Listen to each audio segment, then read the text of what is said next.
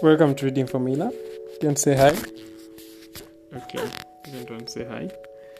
So today we travel east to China to read about Qiu Jin.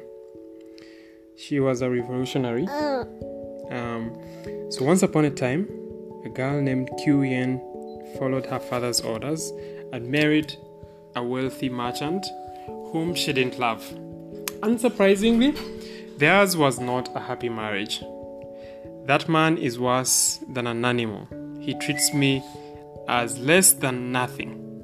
Qiu Jin wrote, She dreamt of becoming a famous poet, but her husband made her made fun of her and told her she'd never reach her goals.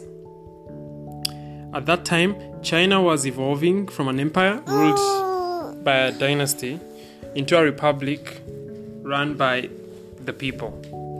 Everyday revolutionary groups were formed, and underground newspapers spread new ideas about the future of the country.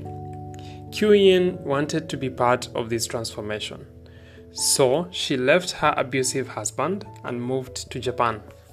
There, she educated herself about women's rights and she learned that the ancient practice of foot binding was hurting millions of Chinese girls.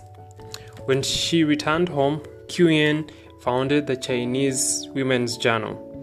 She also began encouraging women to overthrow the Qing dynasty.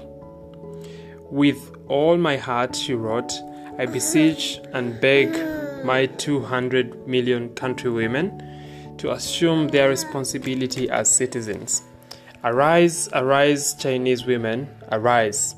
Qiu Jin opened a school that was supposed to train sports teachers, but actually trained revolutionaries. She was warned that government officials were on their way to arrest her, yet she refused to run away. I am willing to die for the cause, she said. She was ex- executed, but she became a national hero and a symbol of women's independence in China and all over the world. Don't tell me women are not the stuff of heroes. Yin. Did you like the story? Do you like the story? Okay. Say bye. Say bye.